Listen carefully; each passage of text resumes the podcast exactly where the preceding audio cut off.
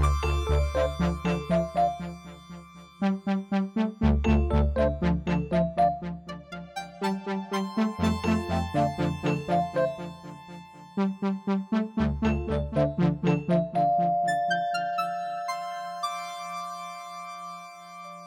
is de podcast van Uitgeverij Pluim.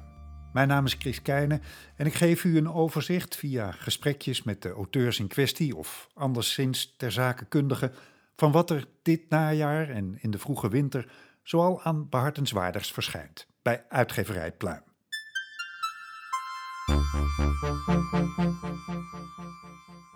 Twee gouden boeken leverde het Yvonne Kronenberg op in de jaren 90 van de vorige eeuw. Haar schrijven over de relatie der relaties, de oerverhouding van het leven, het getop tussen man en vrouw. Het gaf haar ook de eretitel Grande Dame van de Relatie. En godzijdank viel er ook veel te lachen in Alle mannen willen maar één ding, kan ik hem nog ruilen en Het zit op de bank en het zept. Om nog maar te zwijgen van Alles went, behalve een vent. Onder die titel zijn de beste stukken uit die jaren nu gebundeld en opnieuw uitgebracht. Dag Yvonne. Hoi, Kees. Grande Dame van de Relatie, daar ben jij niet van, hè? Van dat soort eretitels. Ik heb wel eens gezegd dat ik mannenfluisteraar ben. Want ik snap ze. Je snapt ze. Ja, echt waar. Ja. Ja. Snap je ze beter dan vrouwen? Nee, god, ik ben een vrouw, dus ik kan heel makkelijk inleven in de gedachtenwereld van vrouwen. Maar ik schreef toen voor Playboy. Ja. Nou, dan moet je wel. Ja. Dus ik moest me verdiepen in de mannenziel. En dat heb ik gedaan en ik heb 3 diploma's. Namelijk? Nee, gewoon. Ik mag in het diepe. Oké. Hoe is deze bundel samengesteld? Want het is een selectie uit al de genoemde titels, denk ik. De reden om het te doen was dat jonge mensen geen idee hebben van de dingen die ik ooit gezegd heb. Ja. Op de uitgeverij zaten we soms te praten en de jongen... Vrouwen die zeiden, goh, die vrouw moet een keer een boek schrijven. En dan zei Mitsi, dat heeft ze al gedaan. Ja, want jij kwam hier lunchen en dan zaten er jonge schrijfsters en redacteuren. En ik kan mijn mond nooit houden. En toen hebben we besloten om een jonge vrouw, jonge stagiaire, te vragen om de stukjes te kiezen die ze leuk vond. Dat heeft ze gedaan. Ja. En toen zat ik ermee. Want? De tijden zijn zo veranderd. Er zijn een heleboel dingen niet meer. Die bestaan gewoon niet meer. Dus jij moest gaan herschrijven, toch? Ook ja, het is echt heel veel. En ook de stijl is veranderd. Ik schreef vroeger bedachtzamer. Nu denk ik, weet je wat ik doe? Waar die valt, daar legt die.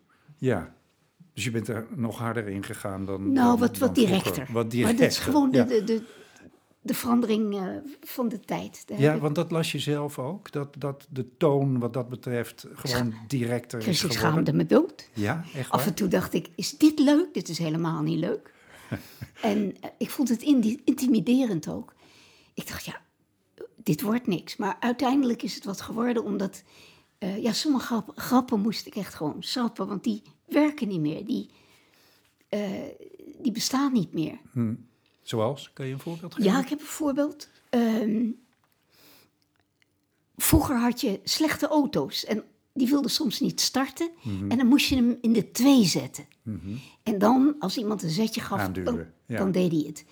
En ik had een man beschreven op kantoor die altijd humeurig was. En dat ik dan zei van, die is vanochtend in zijn 2 gestart. Nou, dat is dus helemaal niet meer geestig, want niemand weet meer wat het is. Nee. En was je verrast door de keuze van deze jonge vrouw uit deze tijd? Dus ik heb niet eens nagedacht dat ik er iets van zou kunnen vinden. Ik heb gewoon gezegd, oh, die moeten dus. En dat heb ik dus gedaan. Ja.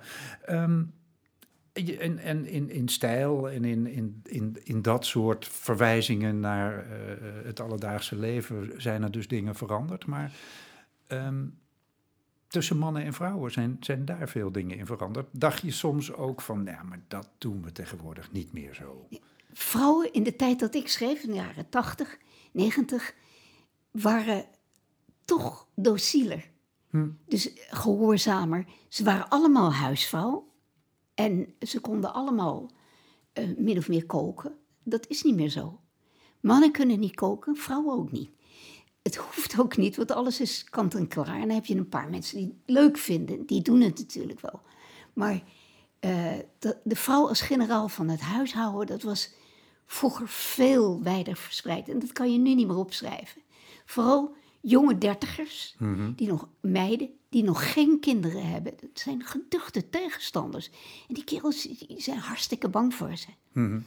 En op het moment dat er kinderen komen, dan verandert alles weer gewoon in de jaren 50. Ja, dus voor vrouwen die kinderen hebben, is het misschien nog herkenbaarder dan voor al die andere jonge vrouwen die gewoon een carrière hebben. Nee, dat heb ik er nu ingeschreven. Oh, dat heb je erin geschreven, ja, ook echt. Je hebt het ook echt naar deze tijd toegeschreven, ook qua voorbeelden. En er wordt bijvoorbeeld niet meer gebeld. Aha. Als je iets te zeggen hebt tegen je geliefde of tegen wie dan ook, dan app je even. Nou ja, vroeger niet alleen werd er gebeld, de telefoon zat vast aan de muur. Dus als je zat te wachten of degene op wie je verliefd was, of die nog zou bellen, zat jij ook vast aan de muur. Zat je naar de muur te kijken, in bange verwachting. Nee. Er zijn heel veel dingen veranderd. En je hebt ook nieuwe voorbeelden erin geschreven dus? Naar deze tijd toegeschreven. Ja. Bijvoorbeeld, contactadvertenties bestaan niet meer. Je stuurt nu... Je gaat op een datingsite en dan stuur je een fotootje. Al die mannen die dan beweerden dat ze een goed gesprek met een goed glas wijn bij het haardvuur. Allemaal flauwekul. Ze moest gewoon een vrouw die geen groentetaart bakte en waar die zijn auto kwijt kon. Maar dat bestaat allemaal niet meer. Je stuurt een fotootje met jezelf in de helderrol en dan word je naar links of naar rechts geswiped. Ja. En dat woord zou ik dus vroeger nooit gebruikt hebben. Want het is Engels. En ik schreef Nederlands. Ja. En daar ben ik niet meer zo streng in. Dan denk ik, dan doen we toch Engels. Nu wordt er gewoon flink geswiped in. Ja. Deze nieuwe bundeling van oude stukken, maar helemaal dus naar deze tijd toegeschreven. Ja. Dankjewel, Yvonne. Alles wendt behalve een vent verschijnt op 16 september.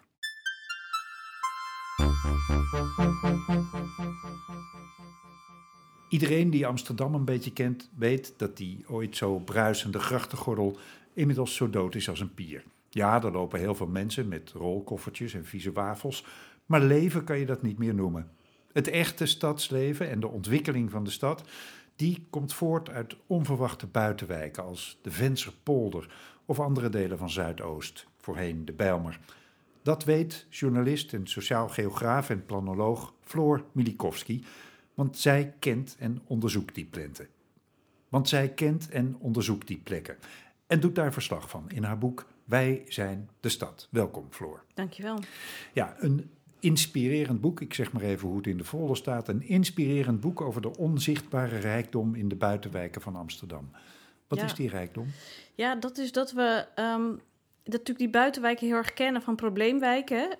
We kennen ze ook van, althans ik als planoloog, heel erg van de stedenbouwkundige en planologisch opzet erachter. En van de gedachten destijds erachter. Maar de mislukking van de Bijlmer. Ook de twijfelachtige reputatie van de westelijke tuinsteden van Cornelis van Eesteren. Dus ik had ook zelf veel gelezen en gehoord over die buitenwijken. Natuurlijk kom ik er heus wel eens.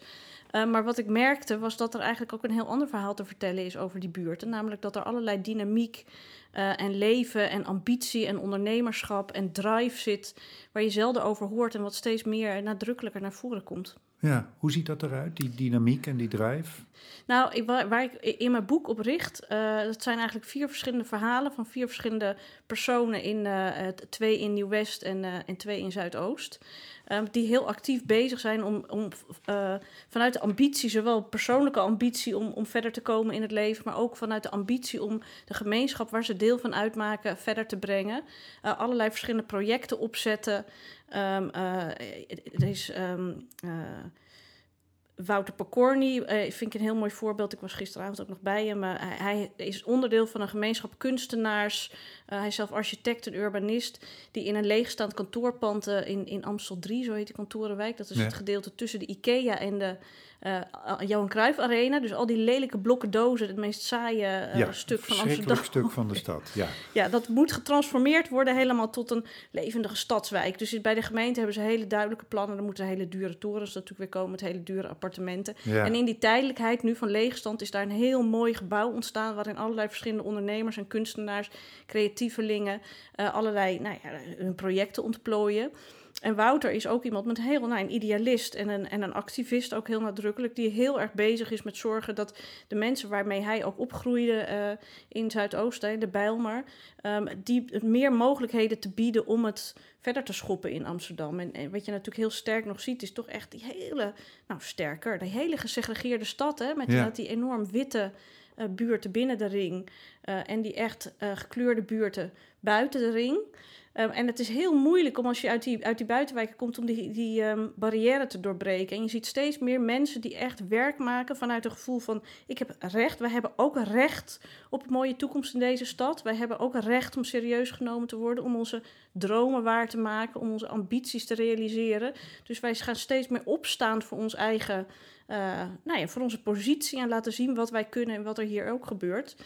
Dus in die zin is het een heel positief verhaal. En ik vond het zelf als Amsterdammer heel inspirerend dat er dus nog plekken in de stad zijn waar dit soort ambitie en ondernemerschap en het gevoel van dromen, dat zit daar nog heel erg. En tegelijkertijd is het ook gewoon heel hard werken vaak. En dat verhaal uit de Venserpolder gaat over Nadia Awaki, die daar bezig is om... Het echt een hele arme buurt, Venserpolder. Ik weet niet of veel mensen het kennen, maar het is een van de armste delen van Zuidoost. Het is een beetje laagbouw in Zuidoost, in de Bijlmer. Hè? Ja, het was ook best wel idealistisch gebouwd. Met het idee, we moeten niet weer van die flats gaan bouwen zoals in de Bijlmer, maar we moeten gesloten woonblokken, zoals overal in de stad, met binnentuinen. Maar er kwam al heel snel overlast, omdat er gewoon heel veel kansarme gezinnen daar wonen. Dus er is criminaliteit en er is veel armoede, er is werkloosheid, er is een grote gezondheid. En daar, maar ze zijn ook heel lang genegeerd eigenlijk door de gemeente, door de overheid, door al die voorzieningen die steeds natuurlijk verder teruggetrokken zijn. Dus daar is een heel krachtige gemeenschap ontstaat er nu die ook zegt van oké, wij willen zelf, wij weten heel goed wat deze buurt nodig heeft. Wij gaan ons verenigen.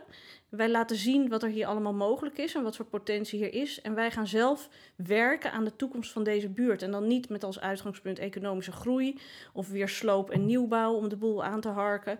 Maar gewoon op eigen kracht, met het liefst willen ze natuurlijk financiële middelen ook daarbij krijgen. Op eigen kracht die buurten vooruit helpen. En dat zijn hele andere verhalen dan je in de delen van de stad binnen de ring tegenkomt. Ja. En jij tekent dus die verhalen op. Je gaat er naartoe, je praat met die mensen, je kijkt wat er gebeurt in die inspirerende buitenwijken. Maar ik lees ook, er ontstaan botsingen tussen beleidspannen en dromen van bewoners. Geef je ook een soort voorzet voor de gemeente of andere gemeentes over hoe ze daarmee om zouden moeten gaan? Nou, kijk, ik vind het een heel fascinerend moment in de tijd waarop we zitten, want je ziet dat er vanuit de gemeente nog, er zijn heel veel delen van de stad zijn gegentrificeerd. Dus daar zijn inderdaad kansarmere en lage inkomens en middeninkomens ook steeds meer, die zijn daar verdrongen grotendeels en die zijn vervangen door hogere inkomens. Hè. De mensen die nu wonen waar jij het over hebt, die woonden vroeger in de oude 19e eeuwse wijken, maar deels, daar zijn ze allemaal weg. Daar zijn ze weg en dit zijn vaak mensen die juist heel geworteld zijn in die buitenwijk. Hè. Vaak opa's en oma's, ouders die daar al wonen. Hè. Dat vind ik ook een mooi contrast, dat het gedeelte binnen de ringen steeds meer mensen die hier zijn gekomen studeren of als expats zijn gekomen en hier op latere leeftijd geworteld zijn. Maar juist in die buitenwijk heb je nog veel mensen met een migratieachtergrond die juist een veel langere geschiedenis eigenlijk in die wijk hebben. Maar je ziet dat gentrificatieproces, dat begint nu ook hard toe te slaan in die buitenwijken, in Nieuw-West, in Slotervaart, in Geuzenveld, in Venserpolder. Amstel 3 is daar natuurlijk ook een mooi voorbeeld van. Hoewel dat zijn niet middeninkomens die daar verdwijnen, van huishoudens, maar wel ruimte die weer wordt ingenomen door diezelfde groep straks. En er is algeheel natuurlijk een trend dat er steeds meer kritiek komt op dat proces. Hè? Van oké, maar als je dus de hele tijd die mensen wegveegt, waar veeg je ze dan uiteindelijk naartoe? Hè? En wat voor stad blijft er over? Inderdaad. Ja. Heel homogene, doodse stad kan je dan overhouden. En het mooie is om te zien dat valt samen met die emancipatie van die bewonersgroepen, van die gemeenschappen in die buitenwijken, waardoor die nu als eerste eigenlijk heel stevig zeggen, wij pikken dat gewoon niet, dat er nu weer plannen worden gemaakt om dat inderdaad datzelfde proces hier weer te laten plaatsvinden. En bij de gemeente weten ze echt wel, ze hebben ook wel de wil om het anders te doen, want ze weten heel goed dat eigenlijk, er zit natuurlijk een heel links college, dat heel veel praten over een inclusieve stad en een toegankelijke stad en een diverse stad en de kracht van gemeenschappen en van authenticiteit van verschillende buurten. Maar het is heel moeilijk om dat systeem waarin we eigenlijk al 30 jaar vastzitten, gewoon vaste gebiedsontwikkelingsprocessen, vaste stedelijke ontwikkelingsprocessen, gewoon sloop, nieuwbouw, je trekt hogere inkomens, want dan krijg je meer draagkracht in zo'n buurt. Meer om daar ruimte voor die burgers te maken. Ja, maar ook heel moeilijk om daar... om die koers te wijzigen. Ja. En om dat beleid waarvan je 30 jaar dacht... nou, we waren gewoon goed bezig. Om nu ineens... Ik merk bij heel veel gesprekken met zowel ambtenaren... als met raadsleden of bestuurders... Hè, ze willen wel het anders aanpakken... maar ze weten niet goed hoe. En wat ik heel graag met dit boek ook hoop te bereiken... is dat ik die groepen, die gemeenschappen in die buurten... en die ambtenaren en bestuurders en raadsleden... in de Stopera of in welk stadhuis in Nederland dan ook... elkaar beter te leren begrijpen... zodat die meer dat gesprek met elkaar aan kunnen gaan. En ik denk ook dat er heel veel mensen in Nederland... die in een stad wonen... Ja, dit proces is in elke stad hetzelfde. En Precies. Ook in elk dorp is het hetzelfde. In elke gemeente is het hetzelfde. Ja. En die kracht van die gemeenschappen... dat is ook echt waar ik me heel erg op richt in dit boek. Dat je ziet steeds meer met die terugtrekkende overheid... en die participatiesamenleving... dat je steeds meer echt gemeenschappen krijgt... die zeggenschap over hun leefomgeving opeisen. En dat is wel een hele mooie ontwikkeling. Kortom, een boek voor iedereen die hart voor zijn stad heeft. Zeker. Absoluut. Wij zijn de stad. Dankjewel. Verschijnt op 12 oktober.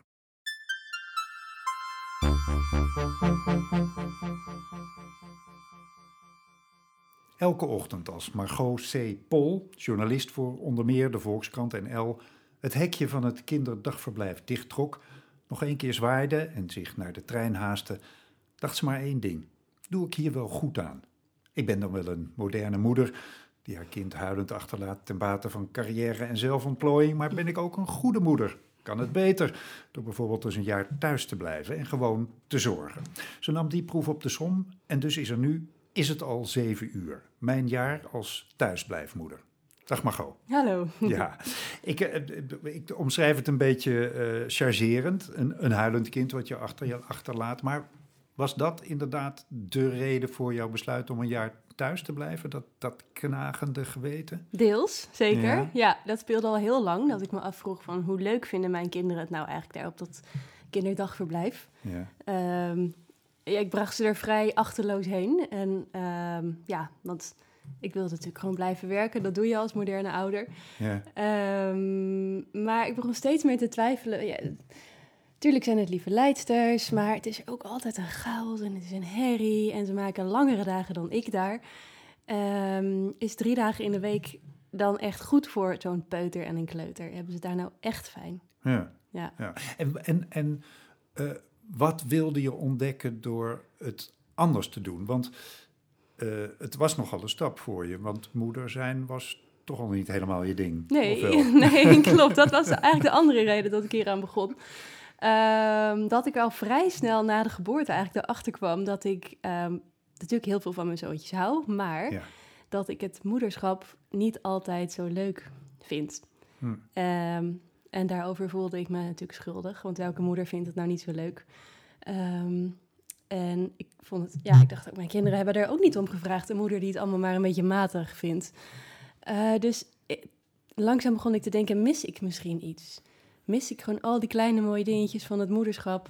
doordat ik 4 dagen in de week aan het werk ben? Ja, je vroeg je dus ook af of je een goede moeder, een betere moeder... een invoelender moeder zou worden door te moederen. Geduldiger, minder snel boos worden. Ja, precies. Ja. Maar ja, toen ging jij dat doen en toen kwam corona. Ja. En toen zat iedereen opeens thuis met de kinderen... Veranderde dat je project? Nee, niet zozeer. Nee. Want de meeste ouders werkten er natuurlijk gewoon nog steeds bij, hoe lastig en stressvol ook. En ik was, even denken hoor.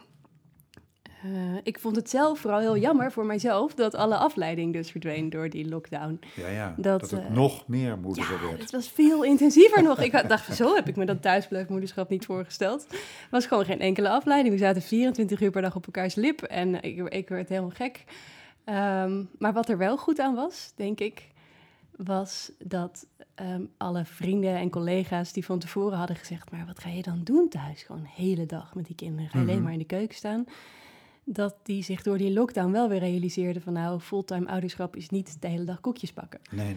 Dus zij waren, dat vond ik fijn dat zij daardoor mijn project ook weer iets serieuzer namen. Ja, want het was wel echt een project, hè? Ook in die zin dat je jezelf bijvoorbeeld iedere maand opdrachten gaf.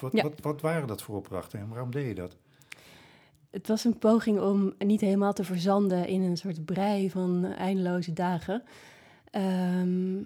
En ik had ook zelf veel vragen waar ik echt mee zat. Van, hoe doe je dat nou eigenlijk? En wat als je als ouder niet meer zonder Netflix kunt? En kun je überhaupt opvoeden zonder te schreeuwen en te schelden en te slaan? Dus wat waren dat dan opdrachten? Deze maand geen Netflix, deze maand niet schreeuwen? Precies. En hoe dan? Het is niet allemaal gelukt. Maar ik dacht, als ik dat nou voor mezelf in ieder geval probeer uit te zoeken, dan hebben misschien andere ouders er ook nog iets aan wellicht. En ik denk dat het ook wel een poging was om toch stiekem een beetje werk ervan te maken. Ja. Dat ik dacht, nou heb ik in ieder geval nog een soort van korte doelstellingen die ik kan behalen. Ja. Ja. Het resultaat, als ik de aanbiedingsfolder mag geloven, is een pijnlijk eerlijk boek over moederschap. Wat maakt het pijnlijk? Dat ik mijzelf niet spaar. Ik heb heel vaak gedacht, maar moet ik dit echt wel opschrijven? Waarbij bijvoorbeeld? Ik zat naast mijn kinderen op het kleed met kruimels en hun speelgoed. En ik verveelde me gewoon intens. Ik dacht, kun je dit zeggen? Ik verveel me als ik bij mijn kinderen ben. Ik vind het gewoon echt niet leuk. Ze zijn gewoon niet voldoende blijkbaar om mij gelukkig te maken. Dat vond ik best wel hard. Maar ik dacht ook, ik kan niet de enige zijn die dit zo voelt. En andere momenten dacht ik, werd ik echt heel kwaad en ben ik heel... dat schreef ik ook op. En toen zei mijn eigen moeder, die ook altijd thuisblijfmoeder is geweest, van moet je dit wel zo opschrijven? Straks komt de kinderbescherming naar jullie toe. Dus, die herinnerde zich niet meer dat zij ook wel eens kwaad werd. Nee, die werd nooit kwaad. Dus mijn... maar ik dacht, ik moet het zo eerlijk opschrijven. Want als ik dat niet doe, dan is het gewoon niet waard om gelezen te worden. Dan heeft niemand er wat aan. Ik moet super eerlijk zijn. Ja. Het moet niet zo'n gezellig opvoedboek worden van... je wil ze wel eens achter het behang plakken, maar verder is het super gezellig. Ja. Of zo'n blij moederboek van, keihard genieten. Ik wilde gewoon echt schrijven zoals ik het zelf heb ervaren. En dat is gewoon heel vaak niet zo leuk. Nee. Ja. En is er één hele belangrijke les... die alvast prijs kan geven? dat oké is, denk ik. Dat het vaak niet zo leuk is. Dat het helemaal niet zo erg is. Dat, het is ook eigenlijk raar. Ik bedoel, niets in je leven is altijd leuk. Je werk is niet altijd leuk en je relatie is niet altijd leuk. Waarom zou het ouderschap dat dan wel zijn? En dat vond ik een hele opluchting eigenlijk. Ja. Ja, en dat heeft mij wel weer een leukere moeder gemaakt. Ja, en vast ook een hele opluchting voor al die andere moeders als ze dit bij jou kunnen lezen. Ik hoop het. Dankjewel. Mijn jaar als thuisblijfmoeder verschijnt op 14 oktober.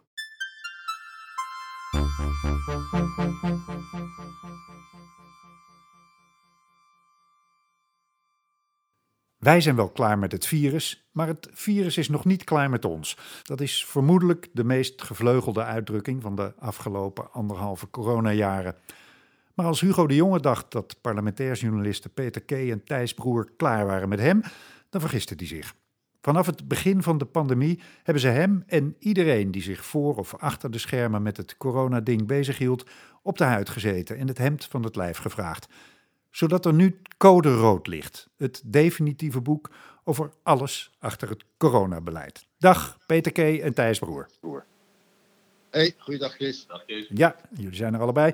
Heel goed. Ja, ik zei er al iets over, maar ik begrijp dat jullie al heel snel, toen corona zich aandiende, bedachten, daar moeten we iets anders mee dan het dagelijks nieuws volgen. Hè? Wat zijn jullie precies gaan doen? Ja, nou, we werken allebei als politiek redacteur bij Op1. Ja. En hadden in de uitzending allerlei ministers en Kamerleden. En daardoor hoorden we achter de schermen een heleboel over wat er in het Katshuis en achter de schermen in Den Haag allemaal besproken werd. En ontstond het idee, bij de eerlijkheid gebied te zeggen dat het idee van Peter was, om daar een boek over te gaan schrijven. Dus een boek dat zou moeten laten zien hoe in dat coronajaar, waarvan we nog niet wisten dat het een heel jaar zou duren over. Nee. In maart is het wel klaar en de komende verkiezingen en dan kun je het boek af hebben. Het werd wat langer. We dachten, dat als we nou heel door met zoveel mogelijk hoofdpersonen te spreken, door heel dicht bij de dilemma's te komen waar ze mee geworsteld hebben in de achterkamers. En hoe de politiek dus geworsteld heeft met de coronacrisis. En hoe die beslissingen werkelijk tot stand zijn gekomen. Ja. We dachten ook wel, dit wordt een coronacampagne. Hoe wordt die campagne gekleurd door corona? Nou, dat was ook een vraag die we eerst hadden. Omdat we ook dachten, van, nou, bij die verkiezingen zal het wel klaar zijn. Mm-hmm. Dat bleek ons uit te pakken. Ja, zeker. Ja, en ja, jullie zeggen, we spreken veel mensen al achter de schermen. Dat begrijp ik, maar hoeveel toegang kregen jullie? Hoe makkelijk was het om er echt dicht op te komen? Ja, dus in het begin was dat nogal lastig, omdat er natuurlijk heel veel hevige debatten ook achter de schermen werden gevoerd over wat de politiek te doen stond. En op het moment dat wij daarmee begonnen, diende eigenlijk de tweede golf zich al aan in het najaar. En stond de politiek zo onder hoogspanning dat het in ieder geval gods onmogelijk was om on the record daar politici wat over te laten zeggen. Mm-hmm. Achterkamers waren ze nog wel bereid ons enigszins tegemoet te komen. En in de loop van de tijd hebben we gemerkt dat als er langzamerhand steeds meer mensen met ons gesproken hadden, dat de anderen dan langzamerhand ook wel wilden. Ja, het voordeel is ook dat als je veel mensen spreekt, dat de informatie zich opstapelt. Dus je weet steeds beter wat je gaat vragen. Ja. Steeds beter gaten gaan invullen. En zij merken ook dat je een serieus gesprekspartner wordt. Dus dan beantwoorden ze die vragen ook wel. Ja. Ja, dus uiteindelijk zijn jullie wel heel tevreden over de mate van toegang die je hebt gekregen? Ja, uiteindelijk wel, geloof ik. Ja. Het is een lastige vorm natuurlijk. Ik zou het liefst politici interviewen en ze volledig willen citeren. Dat bleek in deze constructie dus onmogelijk, want dan krijg je nooit de echte verhalen te horen. Nee. We hebben het moeten schrijven als een fly on the wall, zeg maar, als een soort filmisch boek dat in scènes is opgebouwd, waarin je als lezer als het ware erbij bent als het allemaal gebeurt achter de schermen in de achterkamers van de macht. Ja. Als we zo mogelijk met spraken, vul je op een gegeven moment kun je die film ook steeds verder gedetailleerd gaan invullen. Dat maakt het ook heel leuk, die hoofdstukken, omdat het heel dicht op de waarheid zit. Ja. Ja, en over leuk gesproken, of liever meer spannend. Zijn jullie dingen tegengekomen waarvan je denkt dat bijvoorbeeld als die formatie nog bezig is, als jullie op 1 november uitkomen, dat het daar invloed op gaat hebben? Nou, ik denk wel dat we wel iets in handen hebben wat enige invloed op die formatie zou kunnen hebben. Maar daar kan ik natuurlijk nog heel weinig over zeggen. Nee.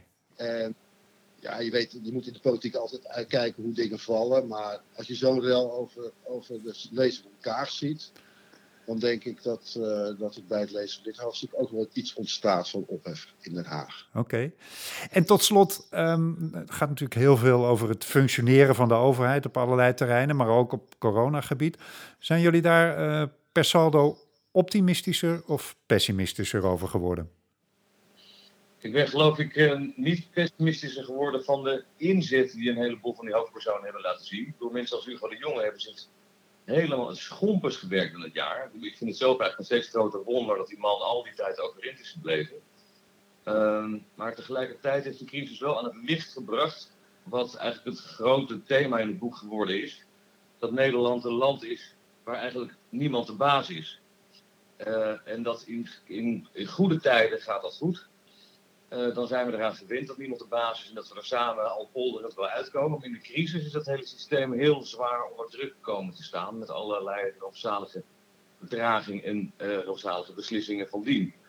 Dus dat is waar het boek in de diepere laag over gaat. Dat is een patroon dat steeds hardnekkiger bleek te worden in de loop van die crisis. En dat we, hoop ik, mooi uit de doeken kunnen doen. Ja, Peter, slaap jij beter of slechter na het schrijven van dit boek? Nou, ik ben erachter gekomen dat code rood, dat staat voor momenten in ons jaar dat we op rood gingen. Maar dat code rood geldt evenzeer voor de manier waarop dit land soms geleid wordt op dat soort momenten. We zijn gewoon niet crisisbestendig, dat is waar je achter komt. En ja, de code rood geldt ook op dit moment heel erg voor het politieke leven natuurlijk, voor de vraag of we nog überhaupt een kabinet gaan krijgen. En dat heeft heel veel te maken gehad, toch ook met die coronacrisis, denken we. We hebben echt te maken met de naijlende effecten daarvan.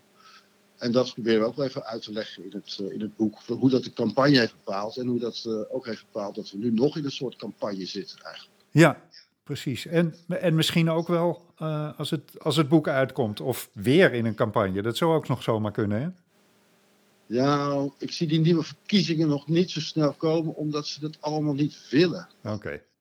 Ze zijn allemaal te kwetsbaar op dit moment. Die partijen staan er allemaal slecht voor eigenlijk. Oké. Maar het is in ieder geval zo dat wij nog lang niet van corona af zijn. Nee, dat is duidelijk. Dank jullie zeer, Thijs Broer en Peter K. En Code Rood is er op 1 november van dit jaar.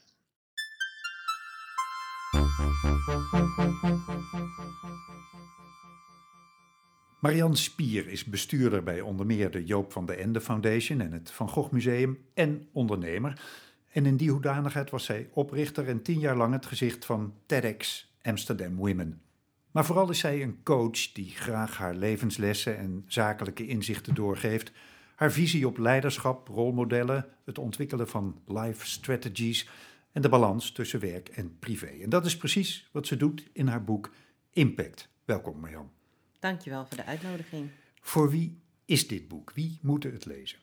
Eigenlijk voor iedereen. Hè? Iedereen die aan zichzelf wil werken. En iedereen die naar een hoger niveau wil gaan, persoonlijk of zakelijk. Oké. Niet speciaal voor ondernemers of voor vrouwelijke ondernemers? Nee. Omdat ik ook mannen heb geïnterviewd. Yeah. Ik heb heel veel met mannen gewerkt. Dus het is niet een boek alleen voor vrouwen. En het gaat over ondernemerschap, maar het gaat ook over leiding geven binnen een bedrijf. Dus het gaat over ondernemers, maar ook over werknemers. Aha, ja. Maar het gaat over meer dan alleen werkomgeving, toch? Want het gaat ook gewoon over levenslessen. Het is gedeeltelijk ook jouw persoonlijke geschiedenis, toch? Ja, het is een persoonlijk verhaal. Ik begin bij... eigenlijk het eerste hoofdstuk gaat over de relatie met mijn vader. Dat mijn vader eigenlijk altijd zei, the sky is the limit. Je moet gewoon voor alles gaan wat je wil gaan. Je hoeft voor niets uit de weg te gaan. Mm-hmm. En daar begin ik mee. En ik kwam erachter, jaren later, dat heel veel mensen niet zulke gesprekken hebben gehad met hun vader. Dus ik dacht, het is heel belangrijk om dit ook te delen. Voor mensen die denken dat er een glazen of een betonnen plafond is. Je hebt nooit ergens je hoofd tegen gestoten, of wel? Jawel, meerdere keren. En dat komt ook voor in het boek. Ja, want het zijn dus ook jouw persoonlijke ervaringen, de lessen die jij zelf geleerd hebt. Wat waren de grootste drempels? Eén is, ik durfde nooit iets te vragen. Ik dacht, ik los het altijd zelf op. Dus daar gaat ook een hoofdstuk over. Durf, heet dat. En dat je altijd, als je iets niet weet, gewoon moet vragen. Mm-hmm. En er is altijd iemand bereid om je antwoord te geven. Dus dat is één les. Onder het motto, domme vragen bestaan niet. Domme vragen bestaan echt niet. Andere les die ik heb geleerd is... hoe moet je leiding geven? Ik wist het niet. Ik was heel jong toen ik werd manager aan de Hogeschool van Amsterdam. Iedereen was ouder, alle docenten waren ouder. Ik wist niets af van het onderwijs.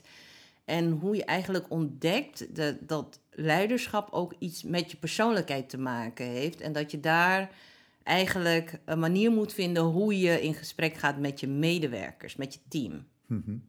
Want wat voor soort persoonlijkheid moet je hebben als leider of moet je ontwikkelen als leider? Nou, het hangt echt van je team af. Maar in het begin wat je merkt als je net begint als manager of leider... Mm-hmm. is dat je alles persoonlijk neemt, dat wanneer iemand jou feedback geeft. Dus hoe ga je om met die feedback? Ja. En wat ik echt heb geleerd is leren reflecteren op mijn handelen... en kijken van oké, wat ik doe, heeft dat effect? Hoe heeft dat effect op de ander? Hoe heeft het effect op mij? En is het ook waar, hè, die feedback? En als het waar is, dan moet ik daar wat mee doen. En als het niet waar is, moet ik ook weer dat teruggeven. Ja, openstaan dus. Altijd. Ja, Ja. Je hebt dus, je zei het al, ook anderen gesproken voor dit boek. Je gaat te raden bij mensen. Bij wie zoal? Wie heb je gesproken? Je hoeft ze niet allemaal op te noemen. Maar... Nou, de 4 grote interviews. Ik heb Harriet Verwij gesproken. Die is cardiologe. Die heeft eigenlijk het thema het vrouwenhart aangekaart. Dat er nauwelijks of geen onderzoek aan werd gedaan. Dus ik heb met haar gesproken over passie. Hoe zij is gekomen naar Nederland vanuit Suriname. We hebben eigenlijk een beetje dezelfde... ervaringen, hè? Dus dat je komt en dat er nauwelijks geld hebt, maar je zet toch door. Ik heb Fenna Ulici, dat is de stadsdeelvoorzitter van Amsterdam Oud-West, en ik praat met haar over kansenongelijkheid. Zij vertelt een verhaal hoe zij vanuit huiselijk geweld toch stappen heeft gemaakt en hoe moeilijk het is voor een Marokkaanse vrouw om te kunnen scheiden en dat je vanwege de Marokkaanse wet, nou dat leg ik helemaal uit en dat er toch mogelijkheden zijn. Ik heb Joop van den Ende gesproken. Die vertelt over zijn jeugd. Hè, dat zij nauwelijks te eten hadden. En dat ze heel arm waren. En die stappen die hij heeft gemaakt. Van beginnend ondernemer tot aan. Je kan zeggen miljardair. En wat... dat ieder eigenlijk moment in het leven heb je hobbels in je carrière. Dus dat het nooit ophoudt. Nee. En ik heb als laatste Jaap Winter geïnterviewd, hoogleraar governance. Die is gespecialiseerd in leiderschap. Die begeleidt ook grote leiders in de wereld. En die vertelt wat het mooie was, dat hij zei... leiderschap heeft altijd met je persoonlijkheid te maken. Je kan het hebben over systemen of heel ver van je afzien... Maar leiderschap heeft altijd met je persoonlijkheid te maken. Ja, daar had je het net al over. Toen vroeg ik, ja, is het een persoonlijkheid die je moet hebben of kan je hem ontwikkelen? Kunnen mensen aan de hand van jouw boek het soort persoonlijkheid ontwikkelen dat je daarvoor nodig hebt? Daar is het boek voor eigenlijk. Dat zijn de lessen. En ja. Iedereen heb ik die vraag gesteld en die zeggen je kan het ontwikkelen. Wanneer je een jonge leider bent, denk je dat dat niet het geval is, dat het aangeboren is. Maar naarmate je ouder wordt, leer je dat je die kwaliteiten en die vaardigheden kan aanleren. Huh. Daar moet je voor openstaan, daar gaat het boek over. Daar gaat het boek over. Ja. Kan je, om de mensen een beetje lekker te maken, de 3 belangrijkste lessen voor goed ondernemerschap geven? Of is het niet zo in te dikken? Is het daar te ingewikkeld voor? Nee hoor. Nou, eerst je moet durven. Hè. Ondernemen betekent gewoon risico's nemen. Hè. Het is nooit, het gaat, iemand zei het is net op heuvels en dalen. Dus daar moet je op voorbereid zijn. Ja. Opstaan is belangrijker dan vallen. Ja, en eigenlijk zijn er, ik kom net terug uit Suriname. Toen zei ik ook aan de ondernemers zeiden steeds, ik heb iets goeds of iets fouts gedaan. Ik zei, nee, het gaat over kansen en bedreigingen. Ondernemerschap heeft met de kans te maken of er is een bedreiging. Niets is goed of fout. Je moet je financiën op orde hebben. Dus je moet heel goed weten, vooral in Nederland, hoe je met de belastingen om moet gaan. Daar heb ik een hoofdstuk over. Nou zeg, daar zijn wat hoofdstukken over geschreven. Ja. En je moet niet bang zijn. Je moet niet bang zijn om te ondernemen. Kijk, ik kan alle marketing en dat soort thema's, nou, er staan heel veel boeken, maar die andere kant is ook belangrijk. Want daar heeft men het vaak niet over. Nee, dus echt de kanten van je persoonlijkheid, afgezien van die financiën die je op orde moet hebben, die je moet ontwikkelen. Absoluut. Aan de hand van jouw eigen levenslessen ook. Dankjewel, Marjan. Graag gedaan. Impact van Marjan Spier verschijnt op 2 november.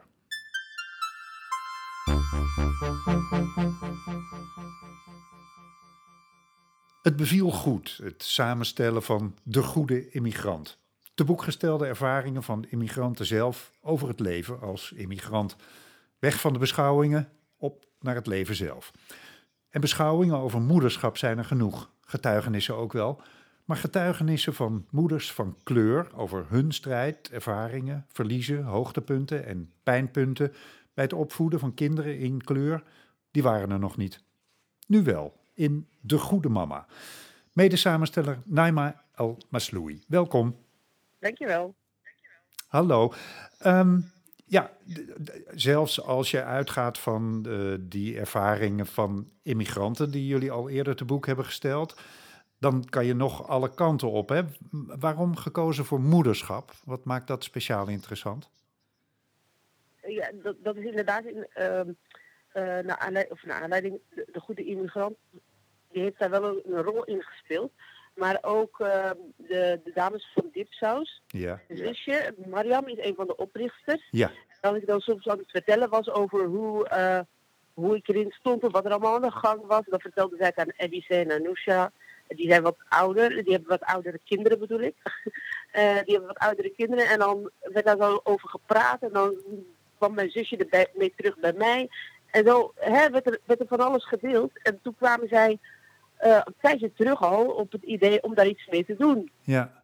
Een column misschien, een boek samenstellen. En dus die hadden mij al wel benaderd. Maar omdat ik zelf, ik zat eigenlijk helemaal niet lekker in mijn vel. Heb ik dat telkens zo'n beetje, zal wel. Doen we wel een keer. Ja. We hebben het toch een keertje in mijn kraag gepakt. En we gaan er nu mee aan de slag. En zo is dat eigenlijk ontstaan. Dus eigenlijk gewoon omdat we erover aan het praten waren. En omdat mijn zusje dan dat vertelde. En dan kwamen zij eigenlijk via mijn zus terug met feedback naar mij toe. Want het komt allemaal wel goed. Ja, ja. Hey, en hoe zijn jullie toen te werk gegaan? Hoe hebben jullie de mensen geselecteerd bijvoorbeeld die nu in het boek terechtgekomen zijn? We hebben eigenlijk gewoon via Zoom was dat dan met elkaar gesproken aan wie wij zelf dachten. Ja. Moeders die kenden we persoonlijk. Sommige mensen daar was een beetje van horen zeggen en kunnen benaderen. We moeten het telefoonnummer aan die of die persoon vragen. En zo hebben we dan de mensen benaderd of de moeders benaderd of ze mee zouden willen werken. Dus sommige mensen wilden zelf, konden zelf wel het stuk schrijven. Andere mensen gaven er toch voorkeur voor om geïnterviewd te worden, zeg maar. Oké. Over gesproken worden, ja. Oké, dus dat zijn de twee vormen in het boek. Sommige mensen hebben zelf geschreven en andere zijn gesprekken. Ja, de meesten hebben het verhaal zelf geschreven, maar er zijn er een aantal die geïnterviewd zijn. Ja. Ja. Wat is je opgevallen in die verhalen? Zijn het heel verschillende individuele verhalen of zit er ook echt een rode draad, een overkoepelend thema in? De rode draad is vooral dat allemaal moeders zijn met een andere achtergrond. Hè? En dat ze in Nederland een moederschap uitvoeren, zeg maar. Mm-hmm. En de rode draad is echt wel moederschap, zeg maar. Want het wordt op verschillende manieren ook benaderd door de vrouwen. De ene die vertelt hoe ze dat zelf doet, vanuit bijvoorbeeld de islam of wat dan ook. En iemand anders die vertelt hoe het moederschap voor haar was als kind, hè. Want die is dan in Suriname achtergelaten bij oma. En toen ze dan in Nederland bij moeder kwam, had ze een moederschap voor zichzelf, hè, van haar moeder verwacht. En dat was ze kwam in iets heel anders terecht, om het verhaal niet te lang uit de doeken te doen. Ja, ja. Dus, de rode draad is dat ze allemaal van een verschillende achtergrond hebben. Het gaat over moederschap in Nederland. Ja. En dan is de invulling is echt wel... Ja, elk verhaal is helemaal anders, ja. Ja, oké, maar ik begrijp dus dat het voor de een zijn het de ervaringen van haarzelf als moeder, maar voor een ander zijn het de ervaringen van een kind met haar moeder. Ja, het beeld dat ze heeft van moeder zijn, hoe ze dat heeft ervaren als kind en wat het met haar heeft gedaan. Ja, dat is een indrukwekkend verhaal, moet ik zeggen. Oké, ja. Je bent dus zelf moeder, dat hadden we al begrepen. Wat is het belangrijkste wat jij ervan geleerd hebt?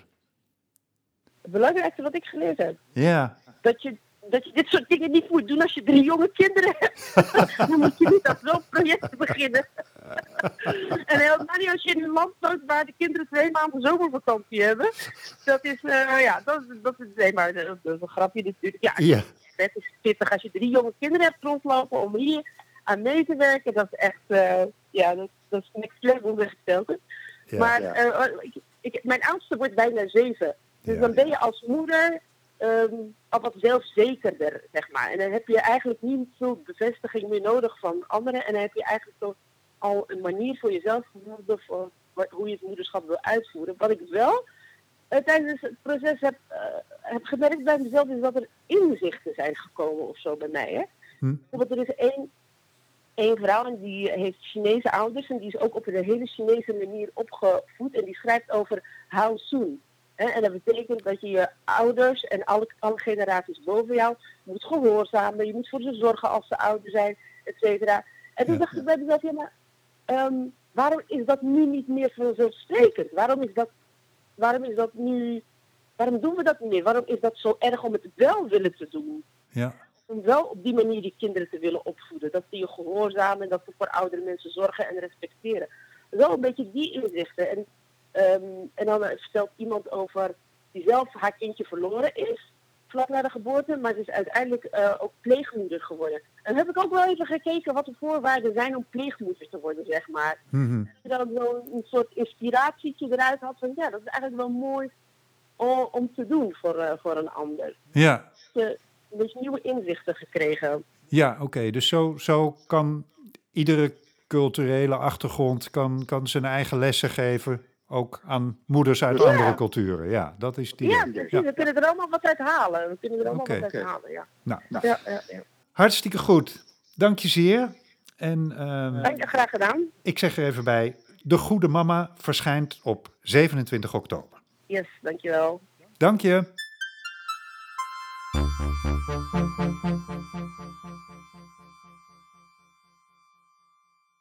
Hoe ziet de stad van de toekomst eruit?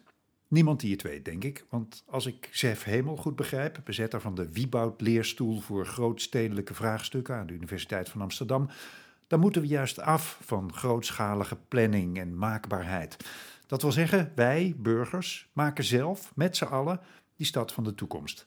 In Er was eens een stad bundelt Hemels al zijn inzichten en beschrijft die processen die de stad van de toekomst vorm moeten geven. Goeiedag, Zef Hemels. Goeiedag. Ja, ik noem die Wieboud-leerstoel, maar je was onder andere ook directielid van de dienst ruimtelijke ordening van Amsterdam en directeur van de Rotterdamse Academie van Bouwkunst. En dit boek is een soort afsluiting van die Wieboud-leerstoel, maar eigenlijk misschien wel van je hele carrière. Je gaat vast niet achter de geranium zitten, maar je bundelt alles wat je geleerd hebt, hè? Ja, ik zit nu bijna 40 jaar in het vak. Ja. Dus toen ik het boek schreef, had ik wel dat gevoel. Ik sluit het af, ik blik terug en alles wat ik geleerd heb, dat schrijf ik op. Ja, nou dan kom ik meteen met de $1 million question. Wat is de belangrijkste les die je in je werkzame leven geleerd hebt?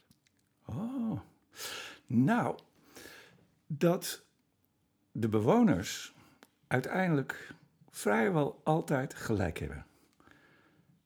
Dat is een hele gekke, misschien.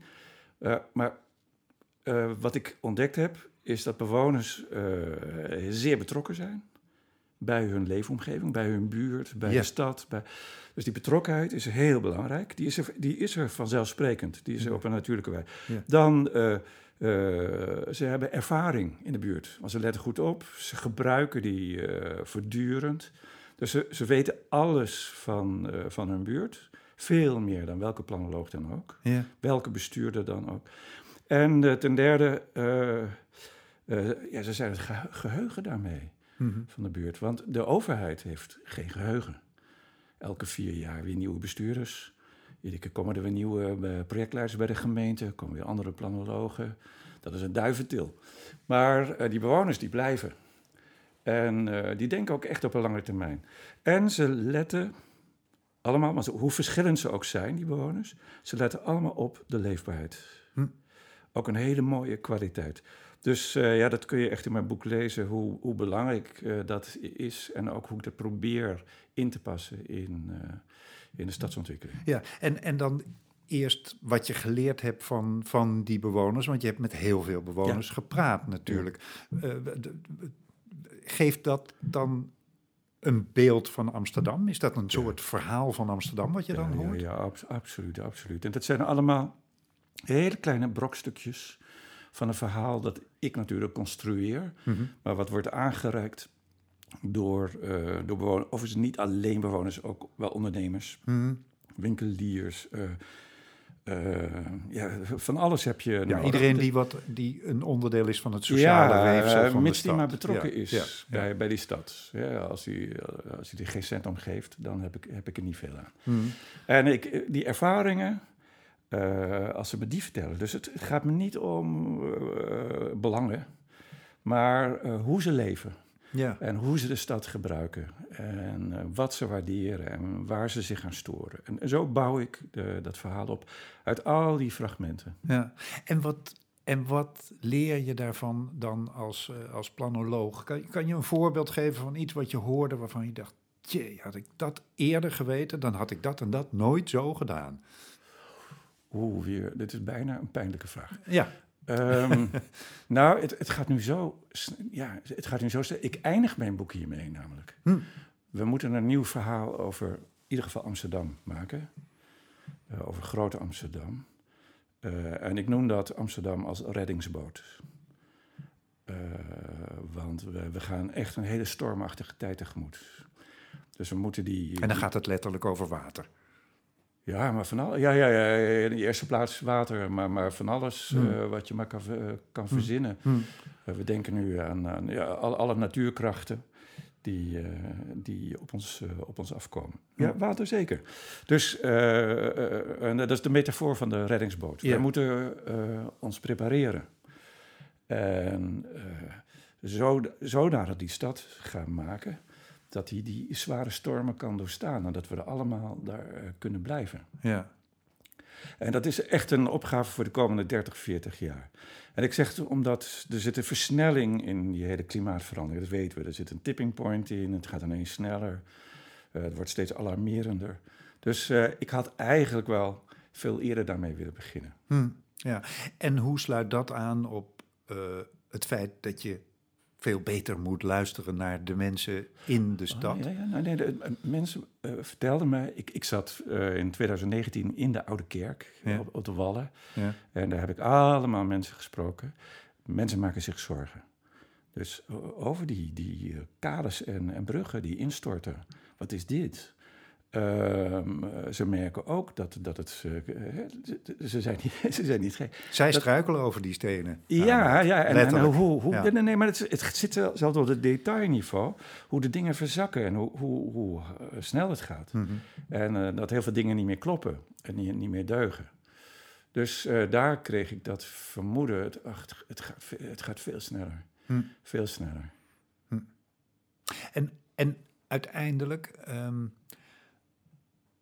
Als je je boek samenvatten is natuurlijk niet te doen, maar er was eens een stad, dat gaat over het verleden, maar het gaat natuurlijk heel erg over die stad in de toekomst die het moet worden.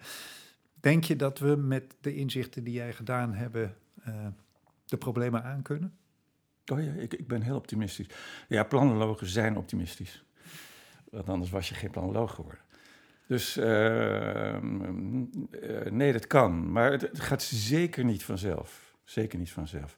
En ik vind dat we onvoldoende geprepareerd zijn met elkaar. Dus we hebben het bestuur niet op orde. We hebben de instituties niet op orde. Dus ik denk dat... ik beschrijf ook in het boek de geboorte van de metropoolregio Amsterdam. Mm-hmm. Hoe we dat gedaan hebben. Want het is buitengewoon urgent dat we op het schaalniveau van die regionale stad gaan denken en gaan opereren. Om de grote vraagstukken van de toekomst aan te kunnen. Dat kan niet meer binnen de gemeentegrenzen.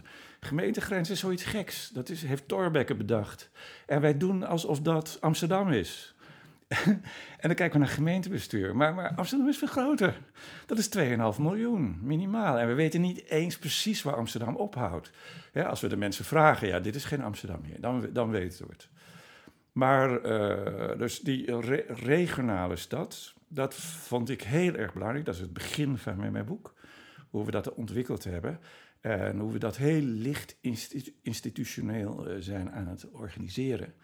Maar dat is buitengewoon urgent om dat goed te doen. En daar hebben Den Haag reageert totaal niet. Dus daar hebben we ook niks van te verwachten. Eerder Brussel. Brussel is veel interessanter. Brussel worden veel spannender agendas gemaakt. En daar is nu met de Green New Deal. Daar moet je veel beter op letten. Ik ben ook onmiddellijk als planoloog, toen ik in Amsterdam kwam, naar Brussel gegaan. En zo staan er 40 jaar inzichten en verhalen van bewoners. Allemaal opgetekend door... Zef Hemel in Er was eens een stad. Dat verschijnt op 4 november van dit jaar.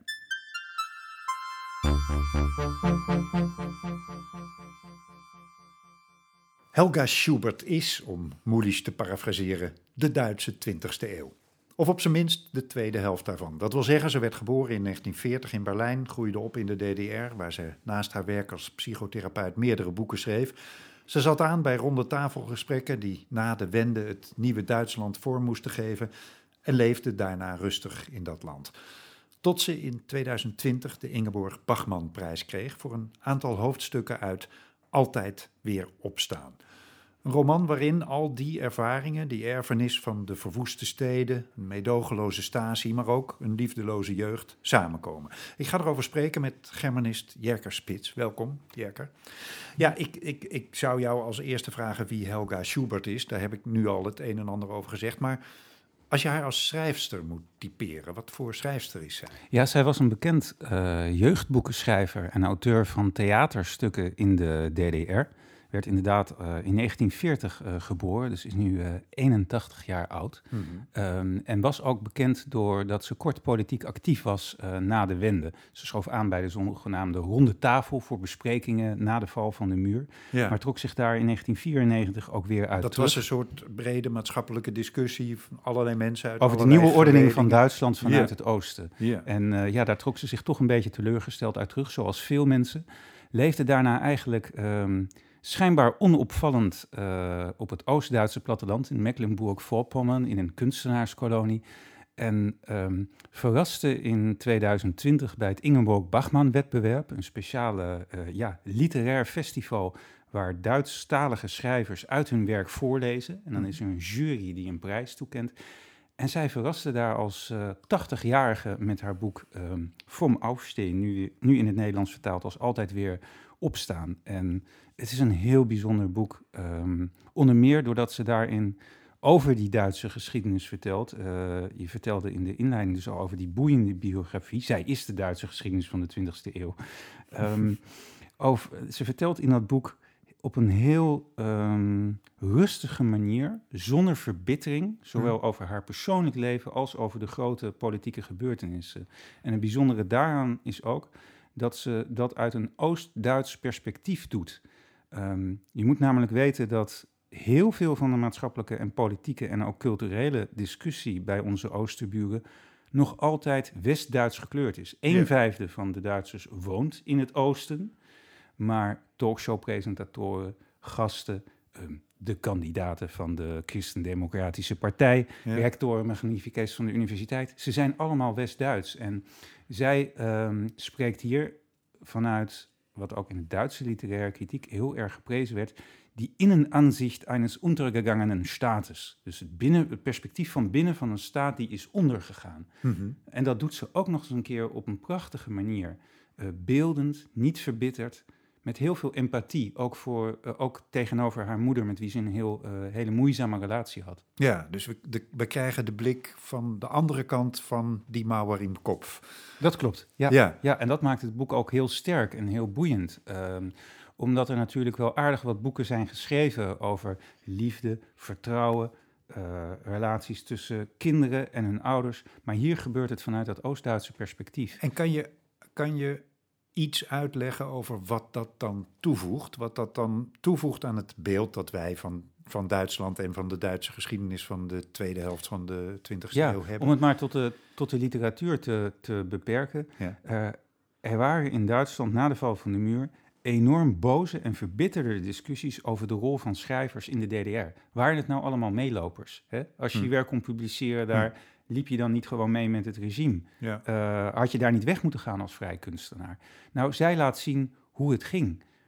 Zij citeert ook uit documenten van de Stasi, de geheime dienst, die dan iets zeggen van, als u de Fallada-prijs, een prijs die in het westen van Duitsland werd toegekend, accepteert voor uw boek, dat alleen in het westen verschijnt, dan geeft u publiciteit aan het boek en zou het zo kunnen overkomen dat bepaalde boeken in Oost-Duitsland niet kunnen verschijnen. Dat willen we niet, dus we willen niet dat u gaat. Gaat u wel, dan mag u niet meer terugkeren. Ja. En dat perspectief krijg je. En bijvoorbeeld ook de manier waarop ze beschrijft die bijzondere avond in Berlijn toen de muur viel. Zij is met een vriendin, ze loopt door Oost-Berlijn en ze besluit naar die muur toe te lopen. Niet op de plek waar de grote mensenmassa's staan, maar even verderop. En daar staat zo'n volkspolitist in een uniform met zijn geweer naar beneden. En zij loopt naar de muur. En op de muur staat in graffiti: die Mauer is weg. Zo eenvoudig is het. Dat soort fragmenten maakt dit boek zo mooi. Ja. Het is een roman, maar volledig autobiografisch. Ik zou zeggen van wel. Je weet natuurlijk nooit wat nou fictie is en wat werkelijkheid. Maar zij vertelt hier over haar eigen leven. Ja. Dat begin van dat leven, ze is uit 1940, zeiden we allebei al. En ze was dus 5 toen de oorlog afliep. Die gruwelijke bombardementen van de laatste fase van de oorlog heeft ze dus toch redelijk bewust meegemaakt. Dat is natuurlijk ook altijd, het Duitse lijden in de oorlog is ook altijd een heel belangrijk en omstreden thema geweest. Voegt haar Oost-Duitse blik daar ook nog iets aan toe? Nou ja, ze schrijft, ik ben een oorlogskind, een vluchtelingenkind, een kind van de Duitse deling. En ze schrijft, op 9 november 1989 was ik 50 jaar en ik had nog nooit vrije verkiezingen meegemaakt. Dus er spreekt iemand voor je die over alle periodes in de Duitse geschiedenis spreekt met een grote autoriteit. Als het dan om de Tweede Wereldoorlog gaat, dan is haar verhaal zo geloofwaardig, omdat ze beschrijft hoe dat haar relatie met haar moeder heeft gekleurd. Want dat is ook een belangrijk aspect van het boek. Aha. Haar moeder zegt, ik heb een heldendaad verricht. Ik heb namelijk geen abortus gepleegd. Dus ze zegt eigenlijk tegen haar, het is helemaal niet zo vansprekend dat je er bent. Sterker nog, ik had je liever niet gehad. Hmm. En dat zegt ze ook nog een keer als ze vertelt, die moeder, dat de Russen kwamen en dat ze toen weer overwoog om haar of achter te laten of om te vermoorden, omdat de Russen iedereen zouden vermoorden en haar zouden verkrachten, haar moeder. En dat begint Helga Schubert pas later steeds meer te begrijpen. En daarom ziet ze eigenlijk ook zonder verbittering terug op die relatie met haar moeder. Hm. En er spreekt een bepaalde mildheid uit het boek. Het is nergens verbitterd. En dat vind ik heel erg knap. Ik vind er heel veel wijsheid uitspreken. Toen ik het boek had gelezen, dacht ik, nou, je zou wel meer van dit soort boeken willen lezen met wat oudere schrijvers die zo mild en niet verbitterd terugblikken op het leven. Want er zijn heel veel Duitse boeken geschreven waarin zoveel controversie is, zoveel over gediscussieerd wordt over het verleden. Duitsers kunnen dit heel goed. Ja. Dit is een heel mild en empathisch boek. Ja, en wij Nederlanders kunnen nooit genoeg begrijpen van die geschiedenis van Duitsland in de vorige eeuw en ook nog in onze eeuw. Dus dat daar nog een perspectief aan toegevoegd kon worden, dat lijkt me alleen al heel, heel bijzonder. Dankjewel, dat ging over Altijd weer opstaan van Helga Schubert. En dat verschijnt op 23 november.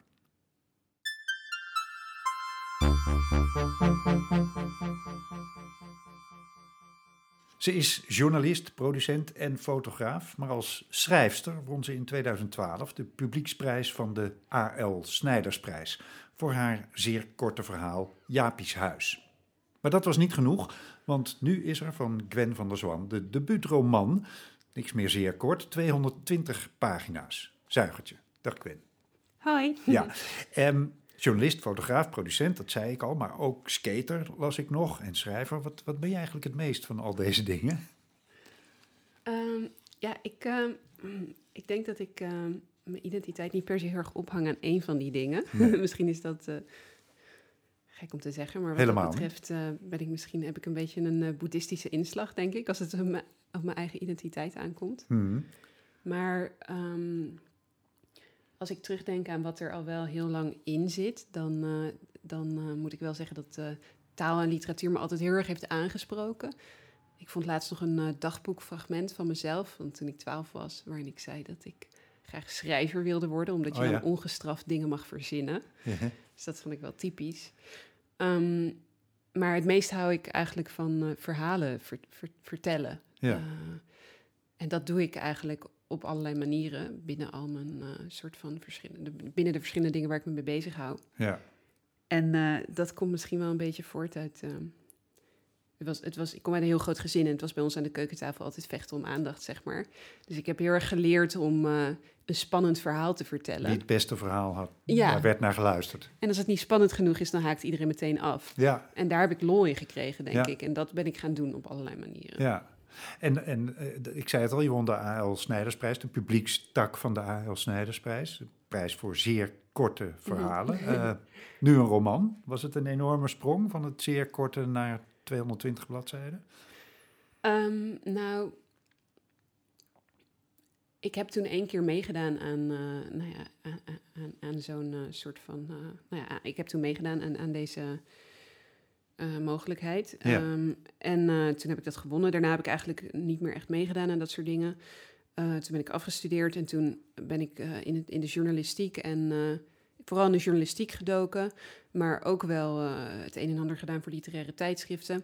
Maar doordat ik zoveel journalistiek werk heb gemaakt, heb ik heel erg geleerd om gestructureerd te schrijven. En dat was nodig, dat moest ik leren voordat ik echt een langer verhaal, een roman kon schrijven. Voordat je iets echt zo kon componeren dat het 220 bladzijden lang spannend bleef. Ja, precies, ja.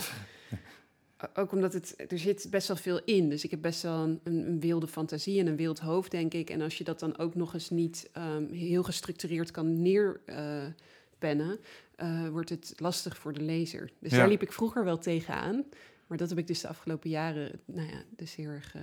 Nu is het heel juist extreem gestructureerd. Oké. En ik lees gewoon wat er dan in de aanbiedingsfolder staat. Want daar staat, het gaat over een liefde van 2 mensen die beide door corona financieel in de problemen komen.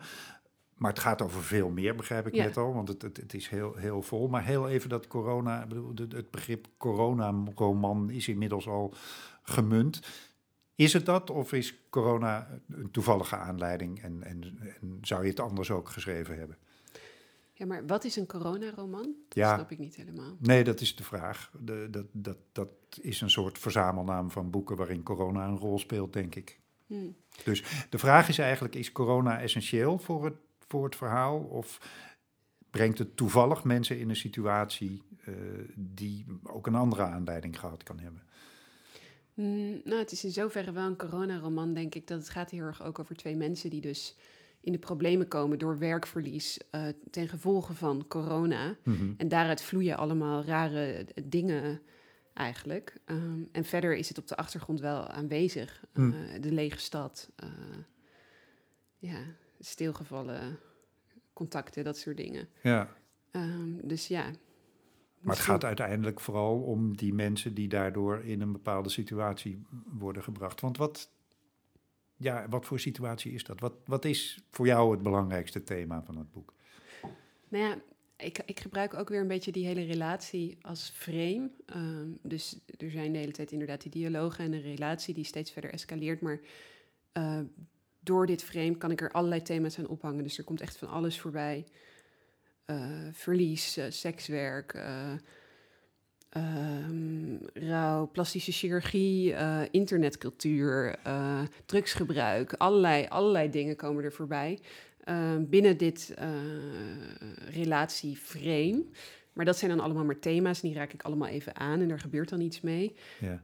Maar wat ik eigenlijk, wat voor mij het belangrijkste thema is binnen het boek, is een soort van houding, denk ik. Dus er gebeuren allemaal dingen in die levens, zoals in ieder leven allemaal dingen gebeuren. Mm-hmm. En de protagonist leert in het boek gaandeweg dat de makkelijkste manier om daarmee om te gaan eigenlijk niets doen is. Een soort van amor fati, ontspannen in het noodlot.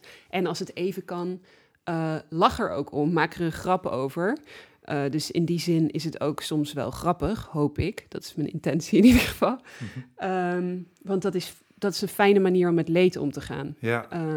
En als ik dat gevoel een beetje over kan brengen, dan ben ik heel tevreden. En dat is voor mij waar het hoofdzakelijk over gaat. Oké. En is het in die zin ook een generatieroman? Er wordt ook dan hierover gezegd dat het gaat over een generatie die van de ene crisis in de andere geslingerd wordt. Voel jij je onderdeel van zo'n generatie? Dat is misschien een beetje onhandig geformuleerd dat er staat van de generatie die van de ene crisis in de andere wordt geslingerd. Want ik voel mezelf niet echt verbonden met dat hele idee. Mijn generatie heeft het zwaar. Nee. Op de woningmarkt en de arbeidsmarkt en burn-outs en dat soort dingen. Ik denk gewoon, ik ben een millennial, dit is mijn generatie en...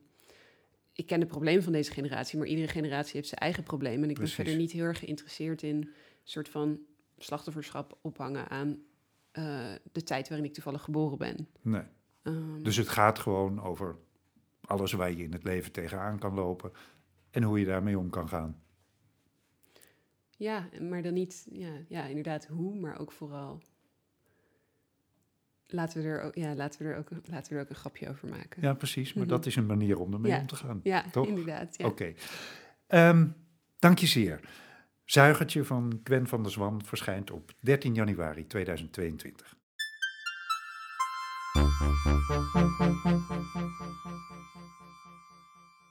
Jaap Goudsmit, viroloog, hoogleraar aan Harvard en voorheen directeur van het bedrijf dat onder meer het Janssen-vaccin ontwikkelde, is ook geenszins klaar met corona. Na zijn eerste boek dit voorjaar over het virus blikt hij nu terug op de pandemie, voor zover dat iets is om al op terug te blikken. Maar hoe dan ook, hij trekt de eerste lessen voor de toekomst uit wat ons de afgelopen 1,5 jaar overkwam. In een gezonde toekomst. Goeiedag, Jaap. Goeiedag. Dag. Ja, hoe ziet een gezonde toekomst eruit? Wat moeten we daarvoor doen? Nou, daarvoor moeten we terug naar de normale wereld.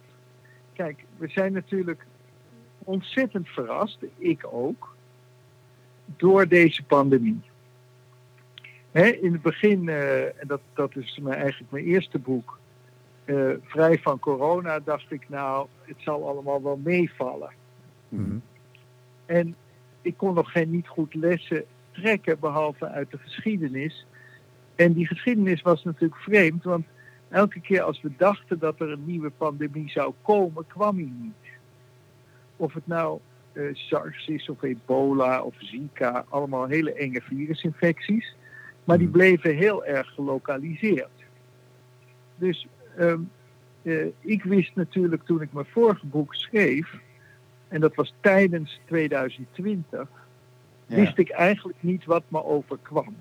Nee. De bedoeling van dit boek, Een gezonde toekomst, is wat is de overgang van de paniek die wij allemaal hadden, of het nou een regering was, of ikzelf, of mijn omgeving, van die overval van dat virus die zich als een bliksemscheet over de wereld verspreidde. Yeah. En die in 2020 met de zogeheten Delta-variant zijn optimum van verspreiding bereikte. Yeah. Nou, daarna kwamen de vaccins en nu zitten we dus in een situatie dat we weer in verwarring zijn. Yeah. Hoe komen we van al die maatregelen weer af? Ja. Yeah. En jouw korte antwoord is terug naar het gewone leven. Ja, kijk, die weg probeer ik in dit boek te beschrijven. Hè? In een 5-tal beschrijvingen of lessen. Ja.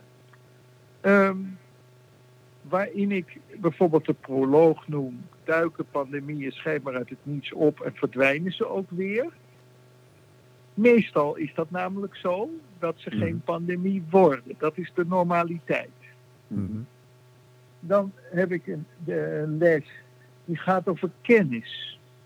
Hoe verspreiden wij de kennis over dit soort gebeurtenissen efficiënter? Mm-hmm. Met andere woorden, is deze pandemie nou zoveel anders dan de pandemieën in de historie? Antwoord nee. Mm-hmm. Dat betekent ook dat je meteen bij een andere les komt. Dat is namelijk, wat is het gevolg van zo'n pandemie? Nou, dat hebben we gezien. Dan komen dus bepaalde groepen uit onze bevolking op de IC terecht, intensive care, en sterft aan deze infectie. En wie zijn dat? Dat zijn eigenlijk vooral meer mannen dan vrouwen. Ze zijn voor een groot deel hebben ze overgewicht en onderliggende ziektes. Dus dan krijg je het beeld, wat ik dan les 2 noem, dat je dus toch weer terug bent met dat je je leefstijl moet aanpassen om voorbereid te zijn op toekomstige pandemieën. Dat kan je zelf doen. Mm-hmm. Door gezonder te leven heb je minder kans op de IC te komen. Het enige wat je niet kan bestrijden is oud worden. Nee.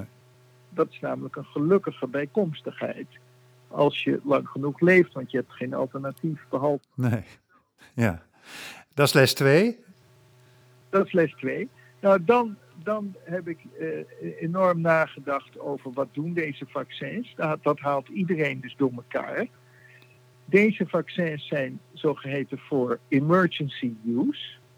Dat betekent dat ze de verspreiding van het virus zo dempen dat de mensen die het meeste risico op ziekte lopen allemaal gevaccineerd zijn. Nou, dat is les 4 is dus dat vaccins je uit een hoop ellende redden. Mm-hmm. Want dan zijn maatregelen, kan je weer opheffen. Dat is dan ook mijn visie. Ja. Mijn visie is ook dat je de derde prik natuurlijk alleen maar aan de mensen moet geven die het meeste risico op ziekte hebben. Niet aan iedereen. Mm-hmm. Dat heeft namelijk geen zin, want het wordt toch een beetje de toekomst. En wat is die gezonde toekomst? Dat is dat je gewoon een vaccin hebt, net als het griepvaccin, voor ouderen. En dat geef je vrijwillig. Ja, en bovendien hebben we die vaccins harder nodig voor andere delen van de wereld. Juist. Dus je moet gewoon zeggen, alleen de oudjes, dat zijn er maar 3 miljoen... die geef je wel een derde prik, of voor mij wordt een jaarlijks een prik, want dan is het gedeelde volume. En voor de rest geef je die vaccins aan iedereen die nog niet is gevaccineerd. Ja. En dan kom ik dus met dat je een ander ding moet doen, dat je namelijk eigenlijk mensen zichzelf hun bescherming moeten laten onderzoeken door bevolkingsonderzoek. En dat kan je doen door mensen zelf testen te laten doen, gewoon thuis. Die stuur je elke half jaar, of elk jaar, een kitje op, zoals wij bij het bevolkingsonderzoek ook doen, om iedereen te laten testen of hij nog beschermd is uit de rest van de bevolking. Hè? Want de oudjes vaccineer je. Ja. En mijn laatste les is les 5. En les 5 gaat over de Delta-variant. Hoe ziet de toekomst van dit virus eruit? Ja. Nou, precies als griep. Dus dit virus gaat besmet, die Delta-variant verspreidt zich het snelst dat zo'n virus maar kan. Een coronavirus. Het gaat elk jaar een beetje ontsnappen uit de vaccinbescherming. Dat betekent dat je dus eigenlijk een situatie krijgt die identiek is aan griep. Namelijk kinderen zijn de bron van infectie. Kinderen en teenagers. Zo gaat de toekomst eruit zien. En die laat je ook gewoon geïnfecteerd worden. Want die worden in hele lage mate maar ziek. Mm-hmm. Maar doordat het er zoveel zijn, gaat het op griep lijken dat er altijd wel 10 kinderen of jongvolwassenen op de IC komen. Maar dat is nu met griep ook. Ja. Zeker in slechte seizoenen.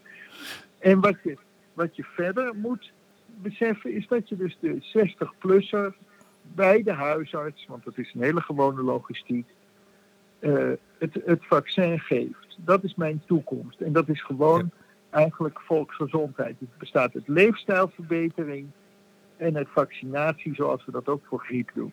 Ja, en als we de titel dan even iets breder nemen, bedoel, hebben we dan ook echt een gezonde toekomst in die zin dat we ons echt kunnen beschermen tegen nieuwe pandemieën? Nou, dat is het onderwerp wat ik dan noem de leefstijlverandering. Kijk, het gaat niet om de pandemie zelf, want die is relatief ongevaarlijk.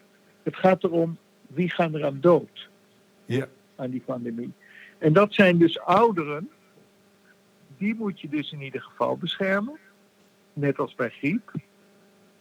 En voor toekomstige virussen moet je bedenken dat ik niet weet of die ons gaan treffen. Dus je kan je maar beter een gezonde leefstijl aanmeten. En de risico namelijk van een hartinfarct is nog altijd groter dan van getroffen worden door het nieuw virus. Ja. Ja. Snap je, als je de verhoudingen weer normaliseert? Ja, ja. Goed, tot slot Jaap. Ligt dit boek straks ook bij Hugo de Jonge of de Hugo de Jonge van dienst? Nou, ik heb ook overleg gehad met Hugo de Jonge al een keer. Dus ik hoop het wel. En ik denk dat het vooral moet gaan over een verschuiving van de gezondheidszorg die pas optreedt als iemand heel ziek is, naar preventie. Ja. Dus we zullen een enorme verschuiving moeten doen naar het voorkomen van ziekte in plaats van het genezen van ziektes. Dus ook bij een pandemie voegt zich dus eigenlijk bij, je moet al op je 50ste beginnen met een wat gezonder leven te leiden en wat fitter te worden. En dan kom je ook niet op de IC en heb je ook minder kans op een hartinfarct. Oké. Het lijkt me volkomen terecht dat jouw boek verschijnt in de reeks Vitale Ideeën voor de Wereld van Morgen. Letterlijk. Dank. Het verschijnt begin volgend jaar. Dankjewel, Jaap. Alsjeblieft. Goeiedag. Dank je.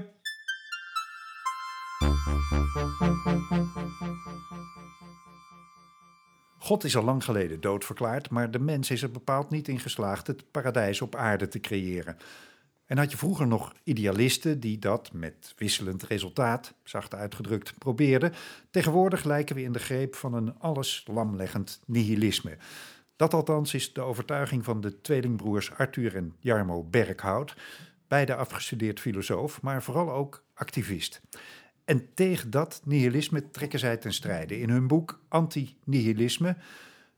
Welkom, Arthur en Jarmo. Dankjewel.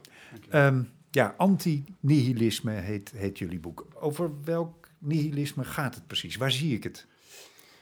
Nihilisme is als het ware de filosofische lens waardoor we willen kijken naar bepaalde problemen en crises van de huidige tijd. Mm-hmm. Het nihilisme staat wat ons betreft voor een paradox. Namelijk de paradox dat onze manier van leven het leven zelf onmogelijk aan het maken is. En dat bedoelen we eigenlijk op een veel concretere manier dan het nu klinkt. Ik kan me daar iets bij voorstellen hoor. Het begint ook misschien steeds meer door te dringen aan het bewustzijn. Dat onze manier van leven, en specifiek in het neoliberale kapitalistische Westen van de afgelopen decennia, op een bepaalde manier misschien zelfs van de afgelopen eeuwen, dat is letterlijk onhoudbaar aan het worden. Mm-hmm. Wat je bijvoorbeeld voornamelijk ziet aan de ecologische crisis, mm-hmm. waar we nu als hele mensheid mee te maken hebben. Dat is eigenlijk grotendeels wat we bedoelen met nihilisme in ons boek. Ja. Maar nihilisme is toch ook de houding van, ja, en dat gebeurt en we kunnen er niks aan doen en laat het maar over je komen, want het is toch allemaal zinloos. Exact, dat hangt inderdaad heel erg mee samen. Dat is het ware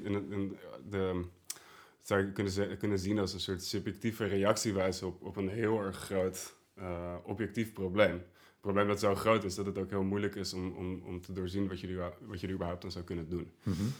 Dat is waarom we dit boek hebben willen schrijven. Om daar iets meer, vanuit ons perspectief dan, iets meer duidelijkheid in te brengen. Dus daarom vinden we het belangrijk om nihilisme zo te beschrijven zoals we het net noemden. Omdat het belangrijk is voor ons om te doorzien dat die manier van leven die het leven onmogelijk maakt, dat niet iets toevalligs is, iets wat zomaar tot stand gekomen is, maar dat komt omdat er één waarde is die het allerbelangrijkste is in onze maatschappij, in deze wereld, waar pas alle andere belangen pas op volgen. En dat is de creatie van economische waarde. Alles wijkt daarvoor. Dus als we het hebben over klimaatverandering, destructie van biodiversiteit, het uitsterven van ik weet niet hoeveel diersoorten, dan is dat omdat dat allemaal moet wijken voor een economisch systeem, dat al die ruimte nodig heeft om welvaart, om waarde te produceren, die bovendien ook nog eens belandt in de handen van een heel kleine minderheid op deze wereld. Mm-hmm. En het is dat willen we in eerste instantie begrijpen als nihilisme, als een soort objectieve toestand. En dat gevoel meer van moedeloosheid of hopeloosheid of onverschilligheid of dat soort zaken, die zien we meer als een reactie op de enorme omvang van deze toestand. Mm-hmm.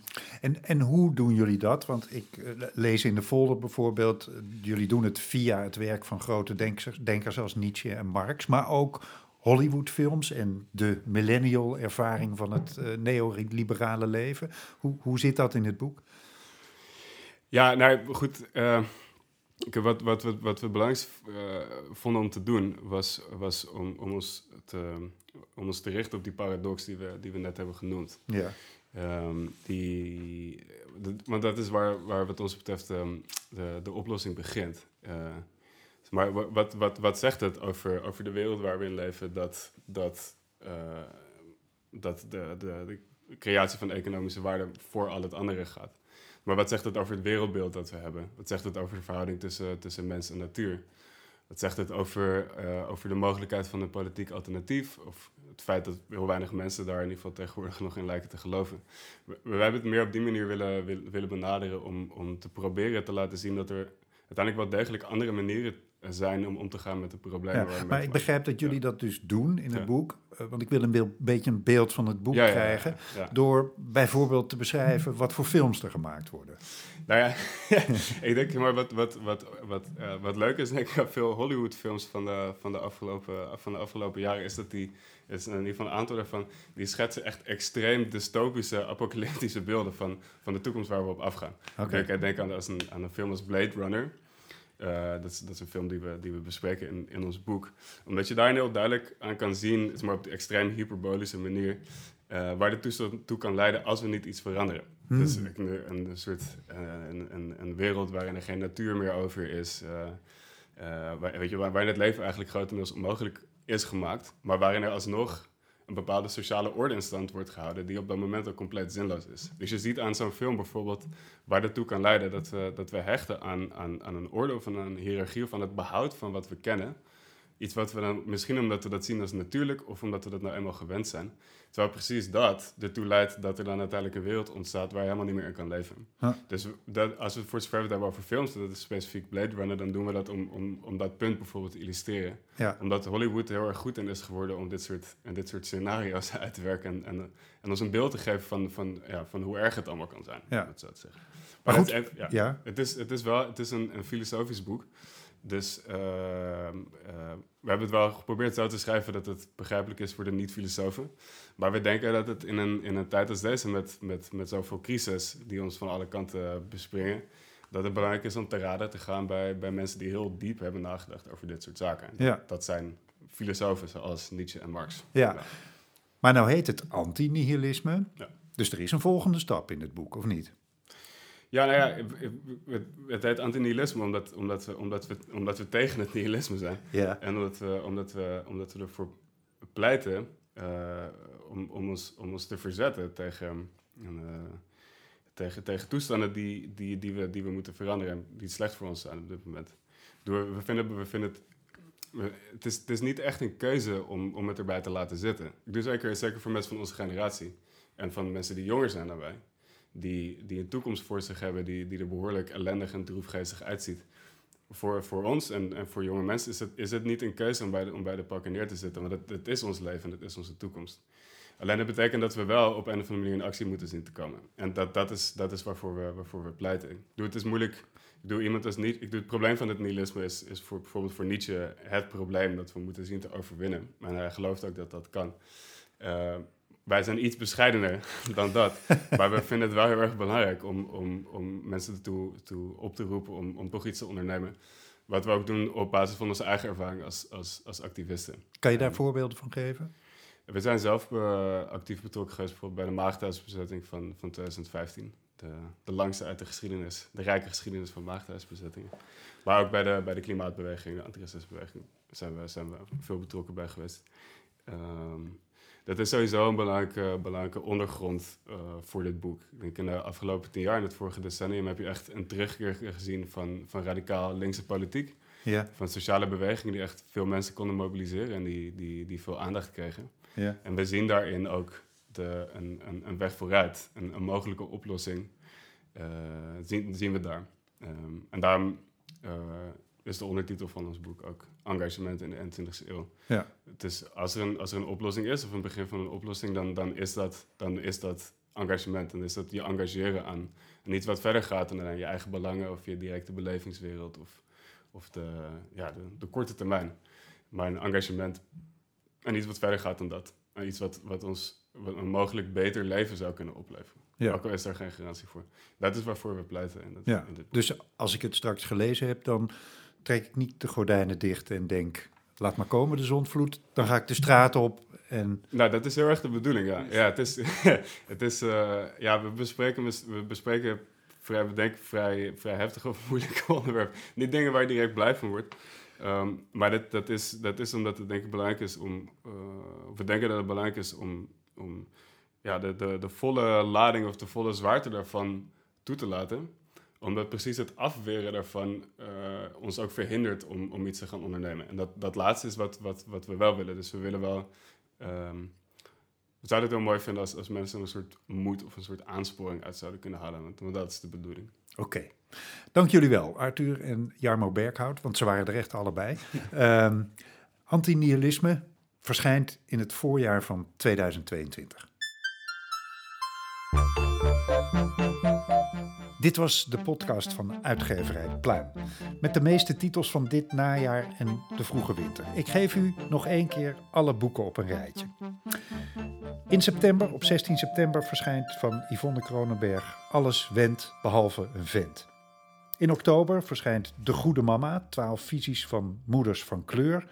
En van Margot C. Pol Is het al 7 uur, mijn jaar als thuisblijfmoeder. En van Floor Milikowski Wij zijn de stad. Dan op 1 november Code Rood van Thijs Broer en Peter K. Het verhaal achter het coronabeleid. Van Helga Schubert Altijd weer opstaan. Van Arthur en Jarmo Berghout Anti-nihilisme. Van Zef Hemel Er was eens een stad. Visionaire planologie. En van Marianne Spier Impact. Lessen in persoonlijk en zakelijk leiderschap. En tot slot ook in november Een gezonde toekomst van Jaap Goudsmit. En dan in januari volgend jaar Zuigertje, de roman van Gwen van der Zwan. Bedankt voor het luisteren.